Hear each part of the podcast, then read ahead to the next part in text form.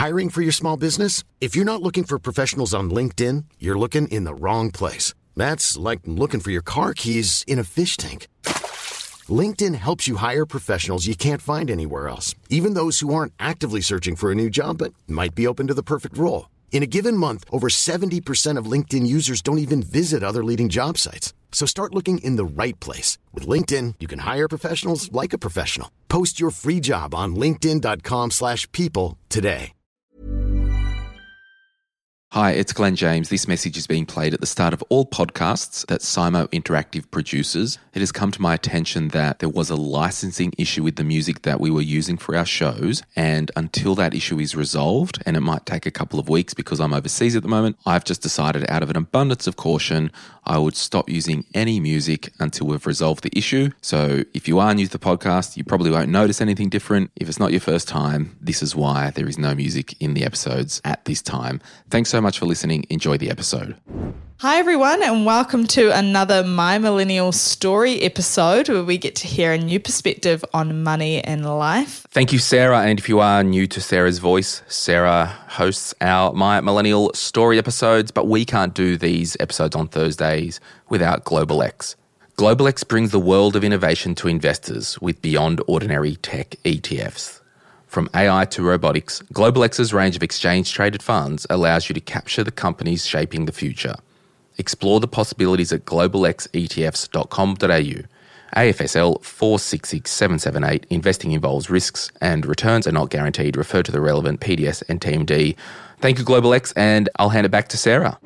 I have the pleasure of spending some time today with Tim Desmond. Thank you for being here, Tim. How are you? I'm lovely. Thank you very much for having me on. Good. No, I'm glad you're here. I think this is going to be a really, really interesting perspective. And you're a long time listener of My Millennial Money, is that right? Yeah, definitely. Um, so I've been listening since about 2019, 2020, um, back when uh, Glen had his some of his first early day pods and the old intros and things like that. Loved listening to those. Yeah, it's awesome. It's awesome how much it's grown and changed, and the community is so strong. And I love how everyone's really learned so much from each other. Like I'm sure you've gained so much from just even the other people in the community as well as Glen himself and the team that's one of the reasons why I wanted to initially uh, or put my hand up to come and uh, share my story and share some of the things that I've uh, done previously and future thoughts and things like that. Because yeah, yeah, I do really like listening to other people's perspectives. Yeah, awesome. Me too. Um, I think a great place to start for your perspective would be if you could share with us a little bit about your upbringing and how this has impacted your view of money. Yeah, so um, I've got the privilege of being brought up in a household where money was very much talked about and was progressively educated to me throughout my childhood. So it stemmed from initially uh, counting money, counting cash and things like that, where mum and dad would have cash saves of, of money, not huge amounts, but enough that it would, would teach me about how to count money, 10 cents, 5 cent pieces, and how to count $2 up to $10 and things like that, and actually see money. And then not only see it, but also see it pass through your hands out to the cashier and things like that, which really helped me understand the perspective that it was a limited asset that was passed from one to the other.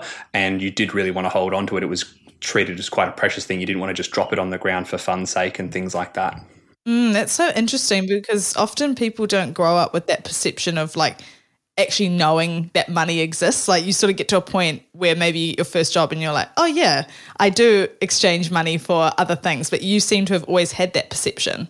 Yeah, and it's been certainly very helpful because it helped me understand in my later years that basically the amount of hours that I worked for the income that I received was sort of directly proportionate. And it made me think very hard about letting go of my money and then passing it on to other people, which is a bit of a fire movement thing, which is one of the reasons why I'm gravitate, gravitating towards that a little bit at the moment. But yeah, mum and dad have certainly helped me a lot with uh, the understanding of it and have taught me about shares and investing. And they've had rental properties uh, at points in time. So making me aware of how they work and how you've got to got to deal with tenants and repairs and and just having that understanding of the full process and the ins and outs and the way that money passes through different avenues. Yeah, tell us like a little bit about that evolution of knowledge because as you said, it started with, you know, the 10 cent pieces and, and understanding like the tangible um, part of money. But then you talk about investing and property. What was the evolution of your learning? Like when did you start your investing journey? Yeah, so I started investing with mom and dad. Uh, with a, with minimal knowledge, actually, mum and dad did it more on my behalf, which was quite amazing. So, uh, initially speaking, I remember probably about 16 and 17 when I first started working, I was saving for a car, and I got to the point where I'd finally bought my car, and then uh, and it was all done out of my own pocket. There was a small loan from mum and dad, but it was fully paid back within a few two three months because the car that was on the market, I wanted to buy that particular one. They went, well, we'll loan you the, um, I think it was like 1500 bucks. They loaned me that small amount extra, and I learnt to pay that back to them. So that was sort of like an initial initial test piece from them, which was awesome. And then um, once that had sort of happened, they started charging me board because they sort of realized that hey, he's got enough money to buy his own car, and it wasn't a like a cheap cheap car, but it wasn't wasn't crazy expensive either. Like it was pretty nice. And um, yeah, so they got to the point where they started saying, hey, look, we're going to charge you a bit of board. Uh, initially, it sort of got a bit daunting because I'm sort of seeing this this extra money leave my bank account and then paying it to mum and dad. And then uh, eventually got to the point where they uh, come tax time in it was about 17 they made me aware of what they'd been doing with that board money which was investing it in the share market. And um, yeah they sort of made me aware of it and talked about how it had been growing for the last few years. So i had the ability to not only like look over the last year and a half two years of, of that money growing but also sort of see what projections it would look like in so many years which eventually became my house deposit and um, helped me buy a house before i turned 21 Wow. It sounds like your parents had a very conscious and intentional approach to how they taught you about money. They definitely did. And dad, I think it also helped that dad for many years worked in a bank, actually, which bank? The CBA. So um, he did uh, bank teller work for, for many years um, and thoroughly enjoyed that aspect of working. And um, yeah, it's just one of those things that he's passed down through the years. Mm, it's so good. So you kind of like learned about investing through immersion of sorts. Like you were already an investor before you even knew you were an investor. Yeah, yeah, definitely. And um, the once once I saw what that that did for money and how it grew, and then how it eventually paid dividends and franking credits, and we talked about how because I was earning such a such a low income earner at the time, how those franking credits were actually sometimes coming back to me as a as a form of uh, negative tax and and it was ending back in my bank account because the the money I'd put out in the share market was paying a dividend, and then that was actually taxed at a higher rate than what I was being currently taxed at. So yeah, just it, it really made me very enthusiastic because I sort of saw this kind of free money floating back to me, and um, yeah. Yeah. How old were you around this time when you like were kind of understanding all of this? So there's probably quite a quite a few years we spent talking about it and learning about it and things like that. But I'd say 17 and a half, uh, maybe a bit before I turned 18, because we are going through currently a, a tax time uh, period. And mum and dad got to the point where they couldn't really hide it because it was in my name. So they were like, hey, we kind of need to tell you about this. So they started talking about it just before I turned 18 and how it all worked and what they'd been doing and what it was invested in and what it had grown to. I don't think it was a very large sum of money at the time. I think it was only like 40 or 50,000, which I know sound probably sounds like a lot to some people, but looking back, I guess it was a lot, but the the beauty of it is that it didn't feel like a lot because it had been I just sort of progressively been adding to it over the weeks and years. So it didn't I didn't really notice it. So um, yeah, it really helped future proof where I am now because I could sort of look at that and just sort of set aside a certain amount per week and sort of the same sort of feeling. Mm, you're building a habit, right? Yeah, building habits. Yeah, it's so interesting because when you were talking, I was like, wow, did you did you realize you had that money and you were like, oh my God, I'm I'm rich. I'm 18 and I'm rich. But it sounds like you were very much just like, no, this is as a result of the habit that Yeah, and mum and dad definitely made it or made me very aware that this was not for buying a really nice car or it wasn't for doing it was for, for setting up the future for myself and to be able to buy assets, mainly a house to live in, so that so I didn't have to live at home full time forever more. And um, because they certainly didn't want that for me and they didn't want to have me living at home full time. So yeah, it certainly helped um, because when I turned, or a bit before I turned 21, uh, I had a job opportunity where I was able to, with my workplace I was with at the time, work in. So I was working in Brisbane, but living on the Sunshine Coast, and I was given the ability from my boss a, a slight pay increase to uh, move to Brisbane um, because the staff that they were, the people they were interviewing at the time, were not um, what they were looking for, and they wanted me to be closer to Brisbane so that I wasn't spending two hours return, uh, sorry, two hours each way to drive to Brisbane to visit clients and then return. So they were very enthusiastic about putting me in Brisbane. And um, but at that point in time, I sort of contemplated the idea of getting a rental property and sorry, as in for myself to live in, and then moving to Brisbane and, and living in a rental property that I would be renting from someone. But uh, mum and dad sort of struck it to me and went, well, with the income that you're getting, with the deposit that you've saved, we could possibly buy a house. Uh, or you could possibly buy a house with your current situation. And we spent probably two or three months running the numbers on different properties at different price points and worked out roughly what my minimum and maximum would be with repayments. We used the various online calculators, like mortgage calculators, to work out the repayments. And we projected, like, if interest rates go up to this or they go down to this, we're going to be looking at this much per week, per month. And yeah, and then I sort of practiced saving that amount before I moved into the rental property, I, or moving into my property. Um, I practiced saving the essentially the mortgage repayments each and every week into my bank account so that it was sort of as if I was paying it already. Wow. I have so many thoughts and questions. Okay, so the first one it's so hard to have that long term perspective at a young age. Like, try tell any 18 year old that you should save for retirement or for future investing and for assets. It's like, ugh, like, how do I motivate myself to do that? But it sounds like you actually had that. You know, you had an interest and an awareness in the importance of long term thinking. Like, did you was that a conscious thing at the time? Yeah, I think it was something that I um, I certainly was very conscious of, and again with with the situation that I was in, where um, my parents had actually had a, a, an early retirement themselves. So dad retired before he turned fifty, and um, mum before she turned forty six. So I say they've retired, but they, they've they're still working because they're they're on the share market. They're buying and selling shares. They're they're moving assets around. They're sort of playing on that sort of sort of sort of thing. Um, but after seeing them do that for quite a few years and seeing how much time they're able to spend with me and my brother, and yeah, just hang out with friends or family and and do holidays and trips and things like that, but not have to apply to work and have two weeks or three weeks of holidays.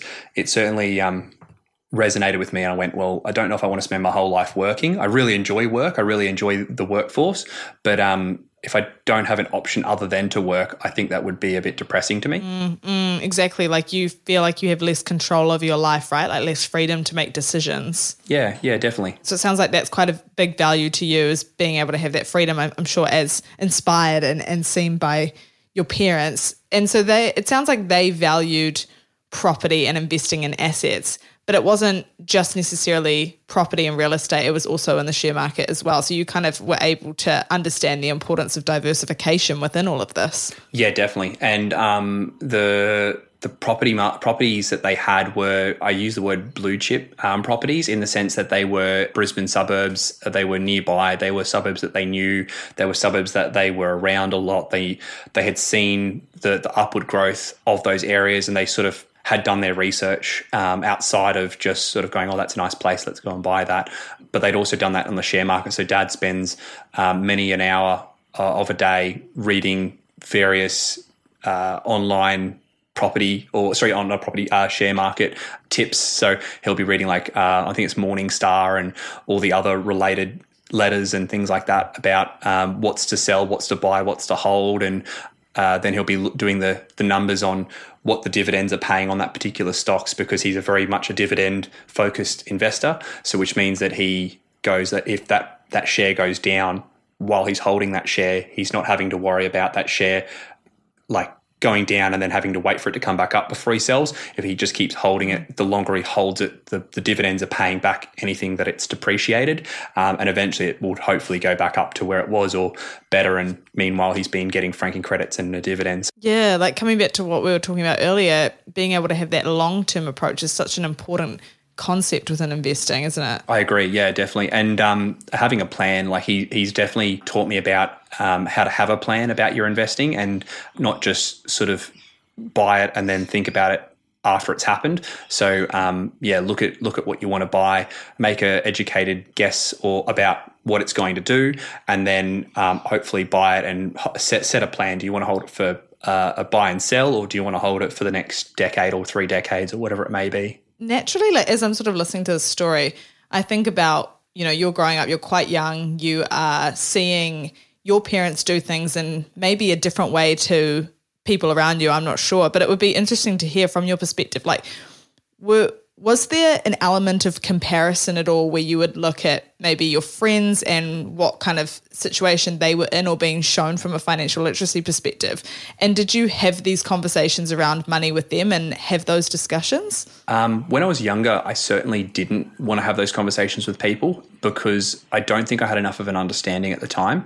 So I would regularly talk to people about what they were doing, um, like how they like some some of my friends had really not, a lot nicer cars than I did, and they talk about how they could afford it and they could make the repayments on the vehicle and things like that. But there was no particular uh, situation where I went and, and had direct conversations with people. As I've gotten older, I've been lucky enough to have quite good friendship groups, and we do occasionally talk about money. So we sometimes talk about the mortgage repayments on on their properties, or um, what they think they're going to do in the next five, ten years, where they're going to sell and move to a different suburb, or if they've got a pay increase, we sort of go, oh, well, that's awesome, and they go, oh, I've gone from say sixty to eighty k or eighty to hundred, whatever it may be. So yeah, we all congratulate. I feel like we all congratulate each other at least on um, our successes in life. So um, that's been quite amazing to be surrounded by people that are driven by that sort of success. But again, money's not the be all and end all in life either. It's just one of those things. It's a a vehicle that's really good to help you get what you want to do in life because you can't have everything. And yeah, it certainly helps to be very mindful about what you spend it on. I completely agree. It's definitely a vehicle and it's a vehicle that a lot of the time not everyone has access to in the same way. And so I think having those transparent conversations that you're talking about with friends, with people around you, especially if you didn't have the family that could teach you about that, is super important. And so it sounds like you're definitely open with your friends about having those chats as well, which is great. Yeah, and I've had uh, my brother-in-law and we've had other people um, speak to me about certain situations, about things that they'll they'll ask me about. They'll go, "Hey, look, if I'm thinking about doing this thing about buying a rental property or about buying shares," and I'll sort of sit down a bit like my parents did with me back in the day and sort of put out the numbers that they think they're going to do with things, whether it's a buy a rental property or put into shares regularly, and um, or a line of credit to buy shares against their their principal place of residence, um, like a debt recycling plan. And we'll sort of talk about okay, well, if you do this, these are like we're not we're not talking financial uh, advice or anything like that. We're just talking through the situations and talking hypothetically. Hey, look, if you do this, this is what it's going to look like in this many years. But meanwhile, you have to make these repayments, or you, if if things go sideways, you might have in ten years' time a five hundred thousand dollar property that's turned into a two hundred thousand dollar property. So you might have a very big debt to pay back to the bank uh, in that period of time if you if you're buying this or you're buying that. So yeah, it's really enjoyable to have those conversations and theorize and hopefully um, help people to get more successful in in their financial life as well. Yeah, absolutely, and like I share those values around and that education and that knowledge. I, I'm actually quite curious to know from you and your experience and your upbringing. It sounds like you had that saver mentality instilled in you from a young age, and we can't help but be influenced by our parents as we grow up and what they think about money. I personally grew up in a household where money was spent, even if it was an inefficient way of using money and that was sort of the value was that money is there to be spent as opposed to used as a vehicle to help you. And so i've done a lot of unlearning and learning in that in that space. For you are you naturally now more on the saver side or the spender side or do you try to keep a healthy balance of the two? So i would say if you'd spoken to me before 2020, it would have been a hardcore saver and I would have probably saved over spending. Since 2020, December of 2020, I'd say that the switch has flicked. The reason being is because for since I was 20 uh, to 2020, so that would be about six years. So it was just before I turned 26. So about six years, I was going really, really hard paying off the first house that I bought. And um, we ended up selling that because my now wife and I had a bit of a conversation around um, the house being in my name alone. And I sort of talked to her about buying a house in joint names and um, whether she wanted to buy a rental property for herself or whether she wanted to buy it in joint names, uh, a, a, place for us to call home. And she made the decision, the executive decision, that she wanted to buy a cheaper property for us to live in and pay it off completely. So by me selling the house that I first bought, um, which had made a bit of a bit of growth, and um, moving into a slightly cheaper property at the time. we've ended up with a situation where we've had more cash than more equity in the property, which means that our principal place of residence is pretty much all paid off. So we've got an offset account offsetting the whole amount of the loan that's remaining currently. So now that the principal place of residence is paid off and we've got no other debts to speak of, I feel like spending is a little bit easier because I've, I sort of just remind myself and go, hey, look, we're, we're already doing so well. So I feel like spending occasionally is, is really, really nice. So we'll do trips um, to the Sunshine Coast and we'll go go get food out or we'll go, um, yeah, just do the like the, the little things, um, but still spend a little bit, a lot, probably a considerable amount more than what we would previously.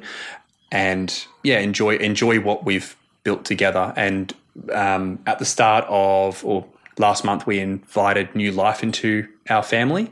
So we've now got a little daughter. Congratulations. Thank you. So we've got a new daughter, our, our, little daughter that's just arrived. So she's just over a month old now, and um, oh wow, yeah, that's been a bit full on, but um, I can imagine. it's um, it's been amazing to see the the last month and how how she's grown and things like that. So I'm sort of thinking about how I want her life to be moving forward. So um, try not to be too tight with money that she misses out on doing things or, I miss out on doing things with her or vice versa. So, yeah, one of the things that I really wanted to do is have uh, an extended period of time off uh, with uh, the wife and and I to enjoy time with our our new daughter and have enjoy that together. So I've taken six or eight weeks off work and just sort of enjoying that together. But previously, I don't think that would have been an option in my in my old way of thinking. It wouldn't have been something that I would have been open to doing is having that that length of time off. And yeah, it's been really nice to to sort of put myself in that situation now where I don't have to worry too much about it. Yeah, definitely. Oh, I'm so glad. I mean, as life changes and develops, I suppose values change and you prioritize different things because, you know, for, for you, for example, spending time with your daughter is extremely important and probably outweighs what would be the money that you may have earned or saved in that time. Um, and I think it's pretty easy for us as people, as humans, to attach guilt and shame to not working at like the most optimal level we possibly can at all times. But sometimes it's not about getting the most and doing the most. It's about having clear priorities and feeling good in those priorities. So I'm glad that you're in that place. Yeah, no, that it's been definitely the way we've been trying to do things, and we're trying to be very um, uh, specific and, and direct with our spending. So we, we wouldn't go out and buy a new TV or anything like that. We wouldn't go out and do um, those sorts of things. Like there's there's certain things that we, we look at and we go, look, we'd like to do this thing or we'd like to do that thing, but we sort of look at it, we talk about it, and we go, if we spend that, then we don't have, we can't take an extra month off, or we, we our emergency fund goes down, or whatever it may be. So because we are on, have been on a single income, so just before, while my while my wife was pregnant, we she actually was retraining to be into a new industry. So she's worked in childcare for the, almost a decade, and um, it got to the point where she, when she was once we were pregnant, she was um, not really happy with the thought of working in childcare while having a kid of her own. So um, we we sort of uh, had her take a, an extended period of leave so that she could um, go into a TAFE course and re-educate and relearn a new industry. So um, she's uh, done a payroll accountancy and payroll course through the TAFE and um, it was really lucky because at the time the course we were planning on spending I think the course was about five thousand dollars and we'd sort of talked about not only how much time she was going to have to have off to do it and how much money we would sort of be down per month. So we looked at all the numbers and went, okay, if you have the next six months off, which is how long roughly the course is going to take, that's going to be roughly 10, 15, $20,000, whatever it may be of, of earnings that you're going to be less, less uh, earned. And we're going to have to spend another five grand on top of that for the course. So there's a, there's seventeen, twenty thousand dollars, and then I sort of had to work out in our budget how do we how do we make that work? So to do that initially, we actually sold um, one of our cars um, and went down to one car and um, did some other things just to sort of be a bit more flexible to make make that work for for her. And um, now she's completed her course and she's sort of getting ready to go back into the workforce in the next six to twelve months. So yeah, and, and hopefully something that she'll enjoy. Yeah, exactly. Oh, wow. That's awesome. It sounds like such an intentional decision that you made together and really worked as a team in that. And like you said, I think having clear priorities makes decisions like that easier because you're actually able to understand what's important and, and weigh up things um, in a way that makes total sense. I'm keen to hear more about you know the partnership of you and your wife working together within your finances. Um, but first, let's take a quick ad break, and we will come back to you in a second to talk all about the fire movement. If you're after personal financial advice, don't get it from a podcast. If you would like help based on your own personal situation, head over to sortyourmoneyout.com. Click Get Help, and we'd be happy to introduce you to one of our trusted advisors. Our panel of advisors, mortgage brokers, and accountants work with clients all over Australia so they can connect with you wherever you are. That's sortyourmoneyout.com and click Get Help. Ready to pop the question? The jewelers at BlueNile.com have got sparkle down to a science with beautiful lab grown diamonds worthy of your most brilliant moments. Their lab grown diamonds are independently graded and guaranteed identical to natural diamonds, and they're ready to ship to your door. Go to BlueNile.com and use promo code LISTEN to get $50 off your purchase of $500 or more. That's code LISTEN at BlueNile.com for $50 off. BlueNile.com code LISTEN. In the market for investment worthy bags, watches, and fine jewelry, Rebag is the answer. Rebag is a luxury resale platform where each piece is carefully inspected by experts to ensure quality and authenticity. Use Rebag to buy and sell finds from the world's top brands, including Louis Vuitton, Chanel, and Cartier. Head to Rebag.com to get 5% off your first purchase with code REBAGNEW. Shop today at Rebag.com. That's R E B A G.com. And use promo code REBAGNEW for 5% off your first purchase. All right. Cool. Thanks, guys. We are back in action. And Tim, I think a good place to start is knowing that you have worked towards, I suppose, a variation of the fire movement, if not the fire movement itself.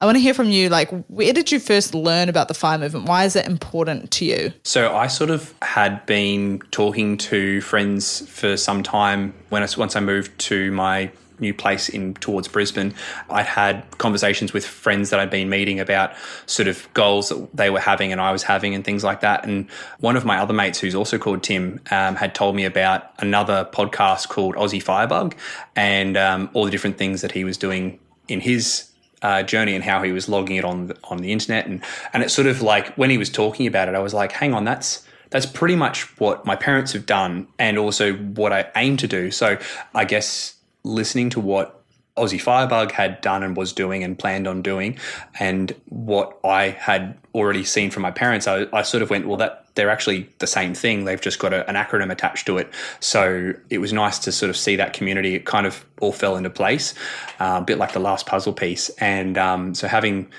some content to listen to how people had gone about creating fire for their own life and seeing people's own stories. And then through one of those podcasts, I ended up sort of searching around and I found My Millennial Money. And I was listening to My Millennial Money. And I think Glen, uh, in one of his podcasts, mentioned the acronym LOOT, uh, Life on Own Terms, which is something mm. that I sort of heard because my parents, once, once they left the workforce and they've been out now for some, some time, I do feel like I really enjoy working and I I feel like even if I was working on a part time basis, I would probably enjoy that outlet of being able to speak to people in a workplace environment, but also potentially doing things that I like. So at the moment, I'm trying to do that a little bit in the sense that I'm doing some volunteer work and um, donating blood and just just trying to sort of get out in the community and um, do what I can. So yeah, so I'm I do feel like that that whole fire movement. I don't know if I'm quite as attached to it now as I once was. I definitely would agree that financial independence, retire early. What Aussie Firebug has said in, in previous podcasts is the retire early means something different to different people. So um, for me, financial independence is definitively where I want to be. Retire early, I think it just means for me that I don't want to work forever if I don't have if I don't want to. So if I want to take a year off and do travel, or if I want to become a bus driver or, or work down at my local shop, or just have twelve months off to complete a side hobby that I'm thoroughly interested in, or kick off a new podcast called Gen Z Money or something like that. Who knows? I just yeah, just something that you find a find a hobby project that I might want to do for a little bit just to take a breather. Yeah, I think this is a really interesting topic. And thanks for breaking down the acronym there because I forgot to sort of explain to you guys, and hopefully you picked up through Tim talking there that FIRE um, is an acronym for Financial Independence Retire Early, and it's a community of people that want to have that. But as Tim mentioned, retire early can mean different things to different people.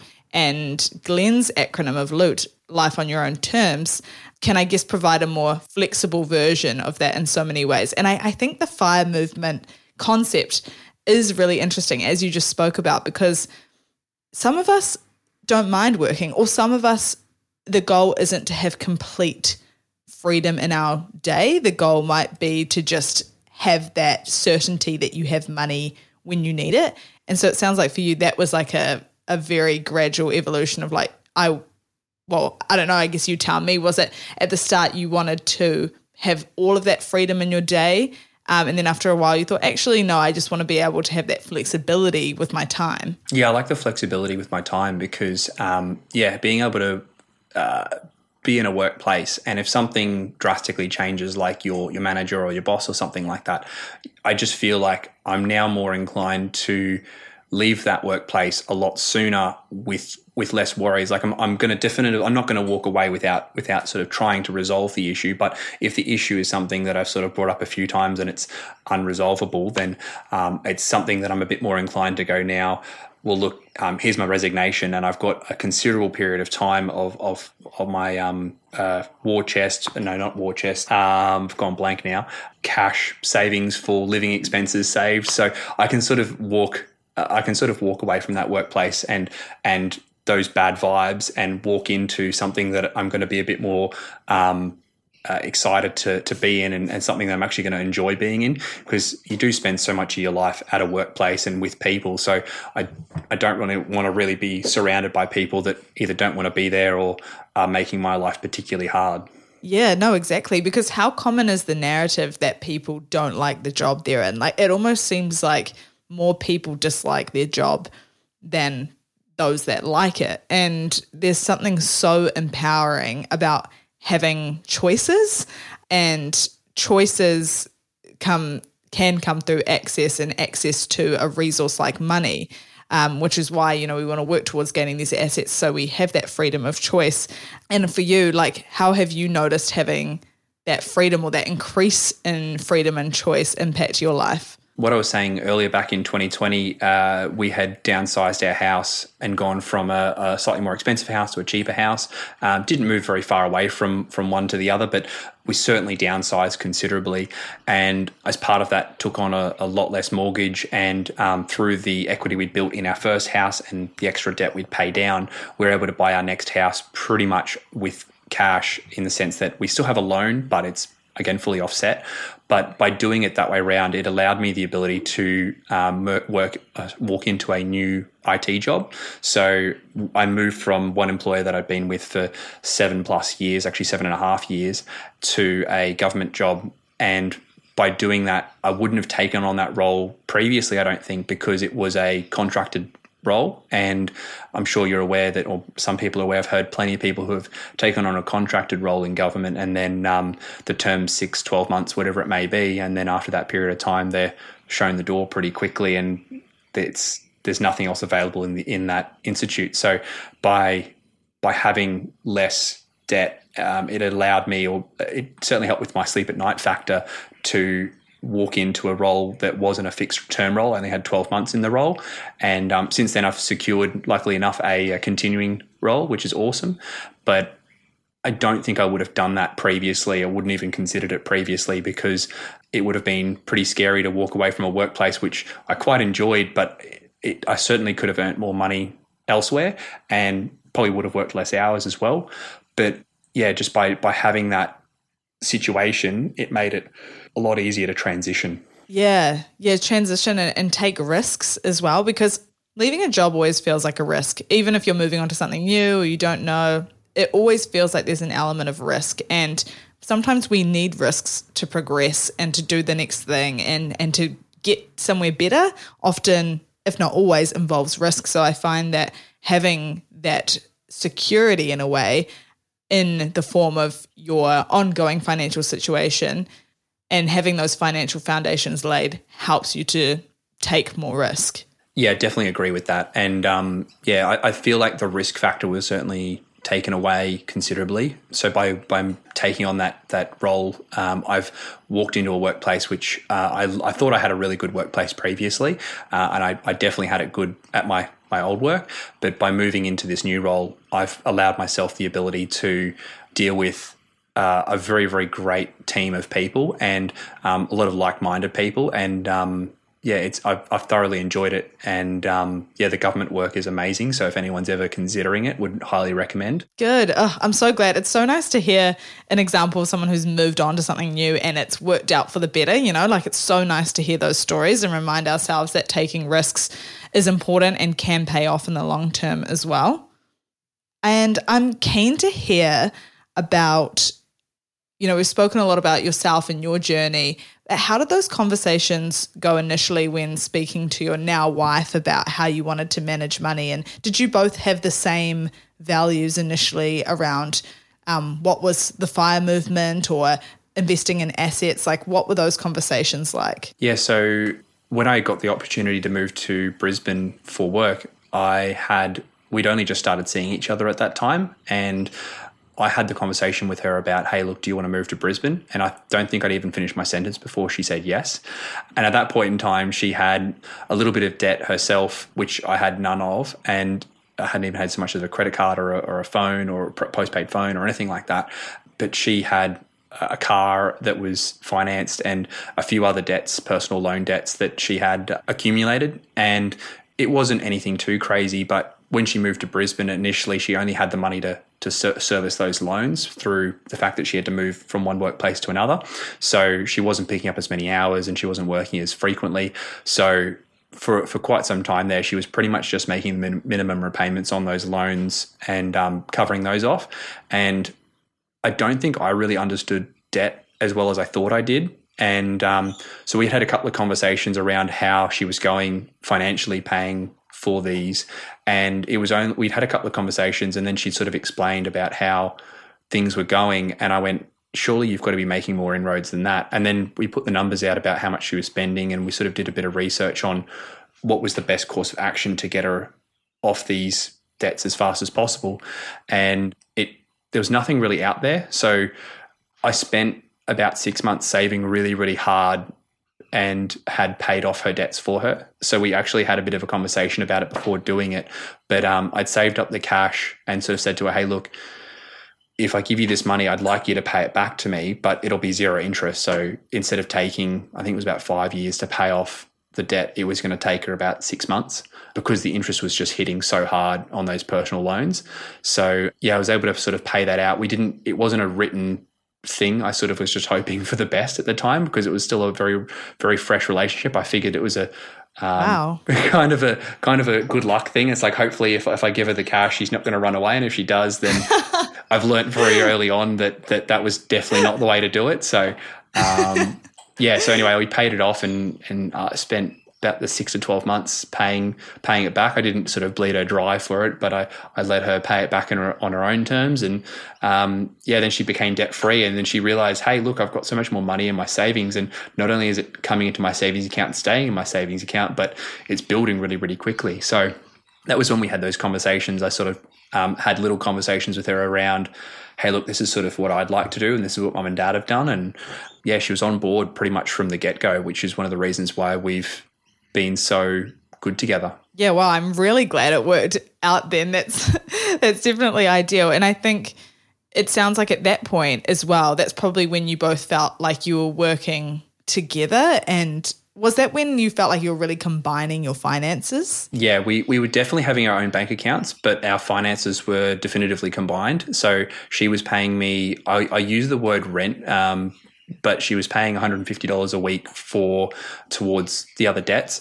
And we'd occasionally go out and then she would go, Hey, look, it's my shout because you've been paying everything else, like rates, water, electricity, all that sort of stuff. So that was all all me. Like 150 a week um, covered most of it, but there was still a lot of stuff that I was paying for. Um, so occasionally she would go, "Hey, look, I'm I'm a bit better off because I've got less against me, less less stuff working against me." So it it definitely felt a lot nicer having a bit more level playing field between us. And yeah, we're able to sort of look at future plans. And that was where that um, we'd concocted, concocted the plan of going into a, a cheaper house so that we could combine our finances even further. It sounds like a really special relationship where you're both clearly supportive of what the other one is wanting and, and working together is really important to you both. Hundred percent. And yes, we both we both um, let each other spend our own money and on whatever we want to do and yeah, we don't really question it too much. There are definitely things where she'll come to me and go, "Hey, look, I want to buy a baby monitor for four hundred dollars," and I go, four hundred dollar baby monitor. Surely there's got to be something else out there. So we'll sort of scour Facebook Marketplace and look at see what what it's worth secondhand, and sort of we'll we'll sort of do a bit of uh, research on it and things like that, and go, okay, look, it's justified. It's probably a much better thing to spend four hundred on one than it is to spend a hundred and replace it four times over. So um, yeah, just just thinking about things like that together and making joint decisions together. But yeah, she goes off and gets her nails done and goes to massages and things like that. With the introduction of your new little girl, which is so so exciting, uh, I can only imagine that things within your finances have changed, and because it's not just when the new baby arrives that things change, right? It's like there's time way before that where you're deciding if you want to and how that's going to go and how long that's going to take and what preparations involved and so, how did things change for you uh, in that? Yeah, so we've we've had many a conversation about how it's going to affect financially us. Um, we haven't done a huge amount of workings on that. So the way I like to work uh, the finances out for us, uh, as I try to keep it as simple as possible, which is I work out all of our expenses for a 12 month window and then divide it by 52, which is the weeks in the year, and then that way I work out what our weekly expenditure is. And then based on having a kid, I sort of went, okay, well, we're going to need roughly this much per year to spend on doctor's appointments or whatever it may be, or, or, medication or a new pram or whatever it is. So for the period before that, I sort of increased our expenses a little bit and went, okay, well, we're going to put away a little bit more per week. And I've got a, a special account for our um, for our spending money, stuff that just sort of happens. So insurances and um, rates and water and electricity and things like that. So I've just got that account set aside, and then per week we're just sort of putting that aside every every time a paycheck comes in that money goes into that account and we don't even see it so if i get paid $3000 from from things then a thousand of that goes into into that account per week or per month or whatever it is so those aren't actual figures they're just uh, made up there on the spot so hopefully no one falls yeah. off their chair. no, that's great. Great to have an overview. And so that was something you had tried to implement before new baby was there to just kind of get into that routine of, of potential change. Yeah, and that way we, are able to sort of go, okay, well, we've, we've already saved that money ahead of time because we've got, we we sort of have a budget of say $3,000 a year or $4,000, $5,000 a year that we're sort of putting that cash aside and we sort of um, keep a rough track of what we've spent or are spending in that 12 month window. So, um, like buying a new pram was one of the big ones that there's a thousand dollars straight off the kitty. So, yeah, it, it just by doing that, we sort of go, okay, well, we've we've sort of bought the pram, we can still put that money aside, but we need to make sure that we don't spend that again, if that makes sense. Practically, how do you manage that? Like, is that through an Excel sheet? Do you use a program or a platform? Like, how do you actually manage it? Yeah, so I've actually got an Excel spreadsheet that um, I've put together. Uh, I am aware that Glen's uh, got a free sp- spending plan that he's now released. So Good job, Glen. Thank you very yeah. much for that. Amazing. Um, but I, I, have my own spreadsheet, which I've just put out all of my expenses. It's basically just a list, and everything's got a, a yearly uh, figure. So, if, depending on whatever I'm getting, I put in that as a yearly figure. So, if I'm getting uh, insurance or whatever it is, if I've got the ability to pay it yearly, I always try and pay it yearly because usually there's some sort of discount. But if there's something that's paid quarterly or weekly, whatever it may be, I always total up to a yearly figure so that I know that um, that's what I'm paying across a 12 month window.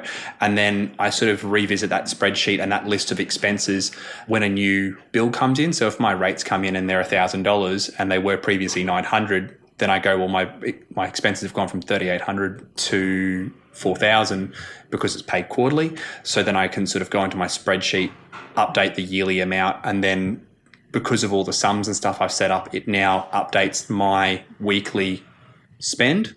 And then I go into my bank account and where my pay comes in or where our pay comes in, I then update that amount in our bank to automatically every week after our pay hits to automatically send it across to our expenses account.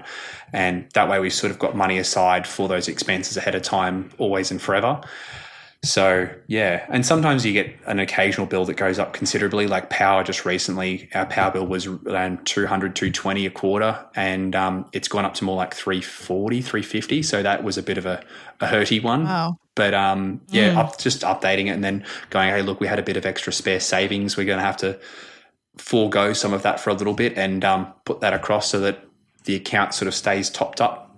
And um, there's a little bit of a buffer in that account. So it's always a little bit flush so that we can pay a bill or pay an emergency or something like that. But yeah, we just sort of have that very basic Excel spreadsheet of expenses in a yearly amount and then that totals, and then we divide that into weekly, fortnightly, and um, monthly.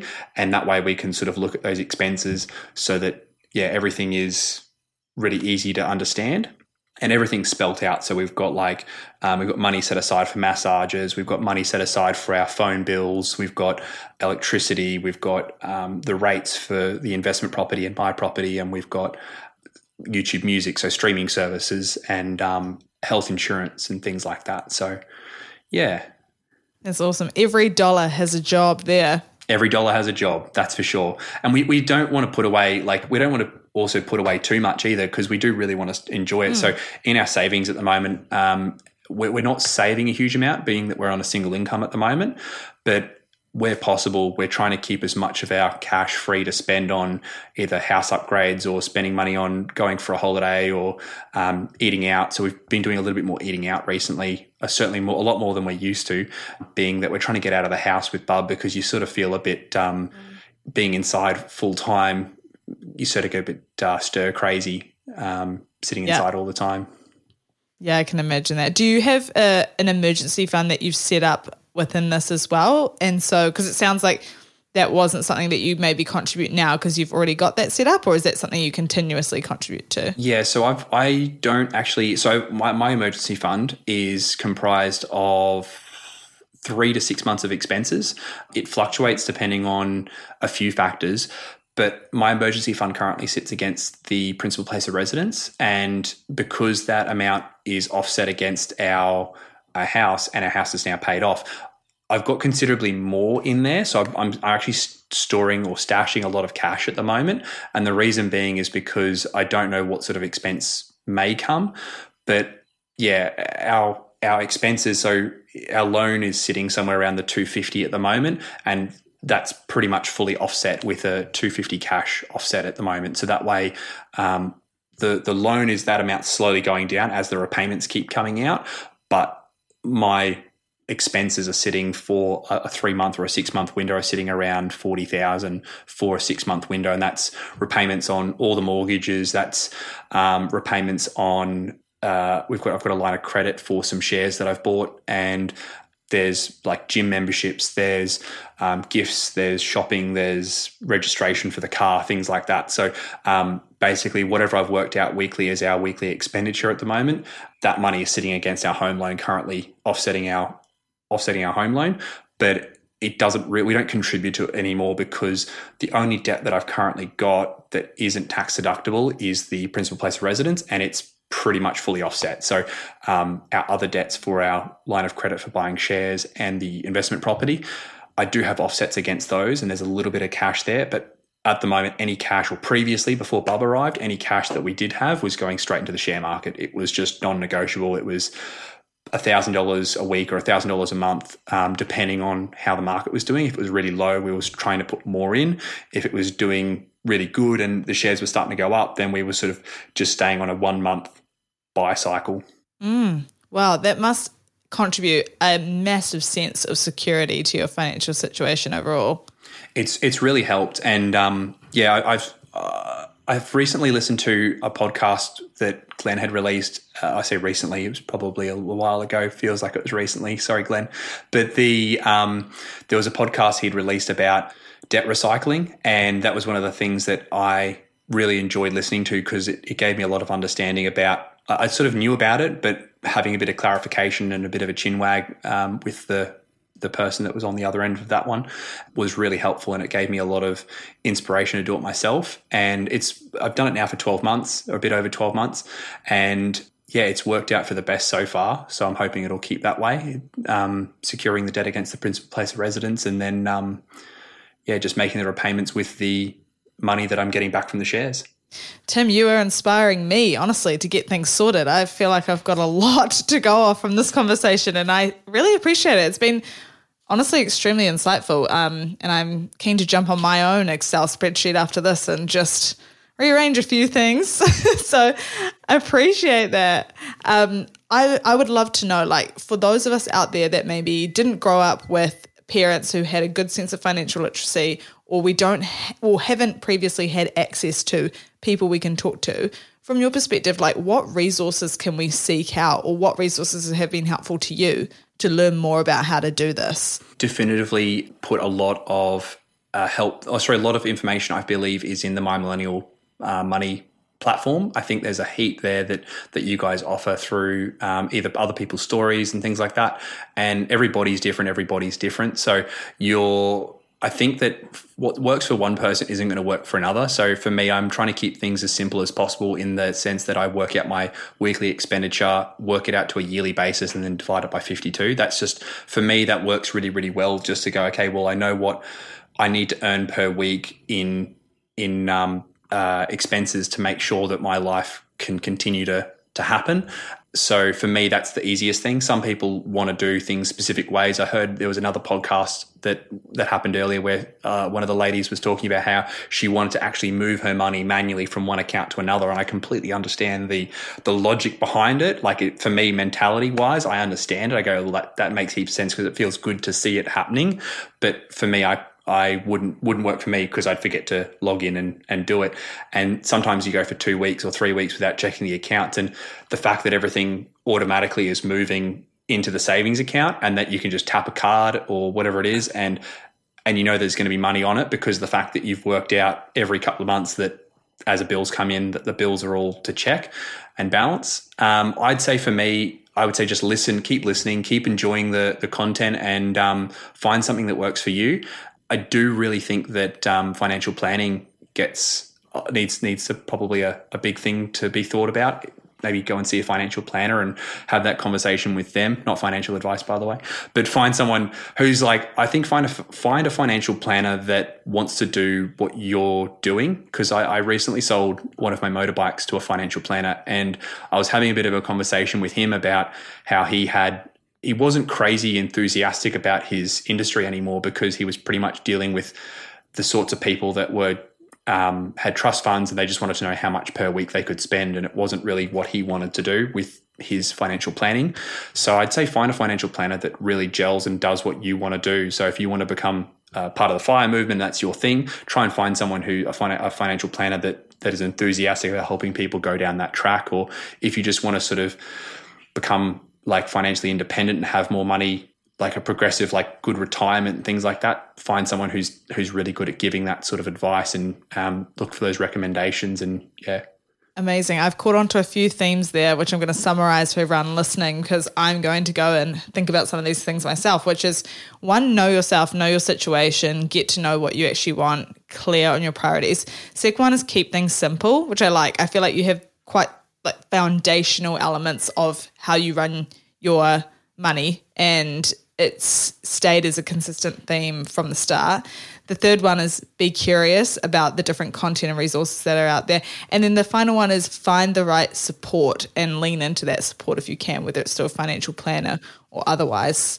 Anything to add to that, Tim? No, I think that's well, that was really that was really well. Like better, that was amazing. I was listening to it. I was like, "Is that what I sound like?" That that's amazing. So yeah, no, that, yeah. I'd agree to all those points pretty much. And um, the, the thing is, you can always yeah, listen to something just because it's not something that you want to do. Yeah, one of the things that Glen really helped me with by listening to the podcast, not something I would have originally thought of doing, is actually insuring myself, insuring my income. So through through my um, super, I've in, I've done that. So by listening to this podcast, I'm constantly learning, constantly being um, taught about different ways that people use money and um, do things with money. So yeah, I just say keep an open mind and keep adjusting because you change throughout your life. So what works for you now might not work for you in five years' time. Exactly. Keep reviewing. And as you said, another one on there protection, protecting your assets is so important as well. And I think, you know, life changes so quickly and so often that it's really good to come back and just have a reflection on how things have been going. Agreed. Yeah. Thank you, Tim, so much for your time and for being here. This has been such a great conversation, and I can't wait to hear what everyone thinks about it. Thank you very much, Sarah, for your time, and thanks for everyone for listening to me. See you later, guys. We acknowledge the Awabakal people, traditional custodians of the land on which our studio sits, and pay respects to their elders past, present, and emerging. We extend that respect to Aboriginal and Torres Strait Islander peoples who may listen to our podcast. My Millennial Money supports a variety of charities, and we encourage you to consider giving as part of your overall financial strategy. If you would like some giving options, or if you're unsure about which charity you can support, head to mymillennial.money forward slash charities for more info. This podcast is for education and entertainment purposes. Any advice is general financial advice only, which does not take into account your objectives, financial situation, or needs. Because of that, you should consider if the advice is appropriate to you and your needs before acting on the information. If you do choose to buy a financial product, read the product disclosure statement, target market determination, and obtain appropriate financial advice tailored to your needs. SYMO Interactive Proprietary Limited, the publisher of the podcast, and Glen James are authorized representatives of MoneySherpa Proprietary Limited, which holds financial services license 451289.